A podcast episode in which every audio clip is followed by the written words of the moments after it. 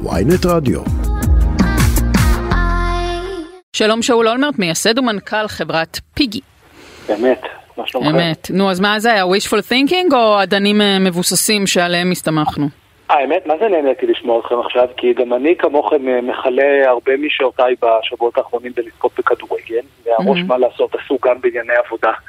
אז קשה שלא לראות את ההקבלות בין השניים. אני אוסיף רק עוד ממד לאנלוגיה היפה שעשיתם, והוא שגם בכלכלה וגם בכדורגל אנחנו מגיבים לסיטואציה. זאת אומרת, אנחנו באים עם איזושהי תוכנית, אבל לפעמים פתאום קורה משהו שלא תכננו, ואנחנו צריכים לשנות ולאלתר, ואנחנו לא תמיד יודעים איך הפעולות שנעשה, איזה תוצאה בדיוק תהיה להם, אנחנו יכולים רק לקוות ולנסות, וזה המצב שאנחנו נמצאים בו עכשיו בהייטק או בכלכלה, אנחנו מנסים להתאים את עצמנו למציאות חדשה, שונה מהמציאות שלנו. אבל איך הגענו למצב הזה לדעתך? הגענו למצב הזה כי הענקנו כל מיני, קשרנו כתרים מופרכים לענף הזה מלכתחילה, או כי... כן, אבל זה לגמרי טבעי, ואלה חוקי המשחק, זאת אומרת, תמיד שיש, אם מישהו חופר ומוצא זהב, אז מסביבו התקבצו הרבה אנשים שנסו לחתור מסביב ולמצוא גם. דוגמה גרועה מאוד אבל, שאולי, כי הזהב רק הולך ומתייקר, הזהב הוא ממשי. לא, באמת. רק להגיד שתמיד יהיו כאלו שימצאו ויהיו כאלו שלא, וזה טבעי, ותמיד שיש ביקושים, אז נוצרת איזושהי בועה, ואחר כך היא לאט לאט מתאזנת עם המציאות, וחוזר חלילה. אני בחיי הקצרים כבר הספקתי לראות הרבה מאוד תקופות של גאות ושפל. אנחנו היינו בתקופה של גאות מוגזמת, את צודקת, ואתם צודקים שבתקופה הזו לא תמיד סיננו כראוי, ולעיתים רצינו להאמין שדווקא אנחנו נמצא זהב, ולכן אפשר להשקיע בצורה אולי קצת חסרת אחריות. ועכשיו בא התיקון הבלתי נמנע, וזה תיקון מאוד כואב. שצריך להגיד הכאב, ממש אפשר לחוש אותו בידיעות האחרונות על, על פלייטיקה, אוקיי? שכאילו חמש מאות עובדים אה, אה, יפוטרו, מאה ושמונים הם אה, בישראל, זה אחרי שקרן השקעות גדולה הודיעה שהיא מבטלת את ההסכם לרכוש כרבע ממניות אה, החברה, ובעצם... המקרה של פלייטיקה הוא ייחודי, בגלל שמדובר בחברה שהיא מובילת שוק, והחברה היא עדיין חברה מצוינת, נגיד חברת גיימינג ישראלית, מאוד מדוברת, מאוד מעוררת גאווה. אחת החברות הישראליות המצליחות ביותר אי פעם, שחובה גם, כמו כל השוק, חובה עכשיו איזושהי התפכחות מגל גדילה מוגזם, ושוב, זה טבעי, אני לא דואג להם, זאת אומרת, אני חושב שפלייטיקה היא חברה חזקה, והיא תתאושש, נכון שכרגע ליבי עם העובדים המפוטרים, וכולנו אנחנו אומרים, זה לא רק פלייטיקה, זאת הרבה מאוד חברות שמודיעות על צמצומים, על פיטורים, לפעמים אפילו על סגירה מוחלטת. אודי ואני שאלנו את עצמנו ממש...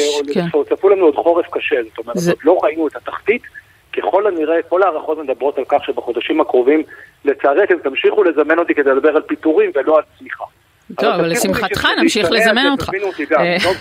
אודי ואני דיברנו ממש רגע לפני זה, לפני שדיברנו איתך, אם לאדם יש נגיד רעיון לסטארט-אפ, אוקיי, כזה, אבל יפה, יש לו כבר את הפיץ', את הנאום העלית, את זה, כאילו לרדת מזה עכשיו, זה לא הזמן? לא, ההפך, האמת שזו תקופה מעולה לייסד חברות חדשות, מכיוון שכשהביקושים יותר נמוכים, העלויות יותר נמוכות, ודווקא השקעות בשלבים מוקדמים עכשיו יהיו הרבה יותר אטרקטיביות. באמת?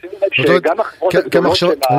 למה? אבל רגע, אם נניח בינם יש לו רעיון, אוקיי? ואז הוא אומר לעצמו, עכשיו זה הזמן שבו המשקיעים ידם קפוצה יותר, הם פחות פזרנים, הם לא יגידו, וואלה, בוא נעוף על זה, הם יהיו הרבה יותר... אתה אומר שזה יהיה אחרת?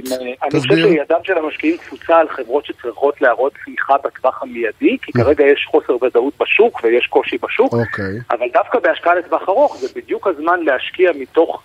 תקווה לתשואה בטווח הארוך יותר, ותראו שכל החברות הגדולות שאנחנו מכירים כיום נוסדו, או לא כל, אבל חלק גדול נוסדו בדיוק בתקופת השפל הקודם. זאת אומרת, תקופה של שפל או תקופה של מיתון היא תקופה נהדרת להתחלות חדשות.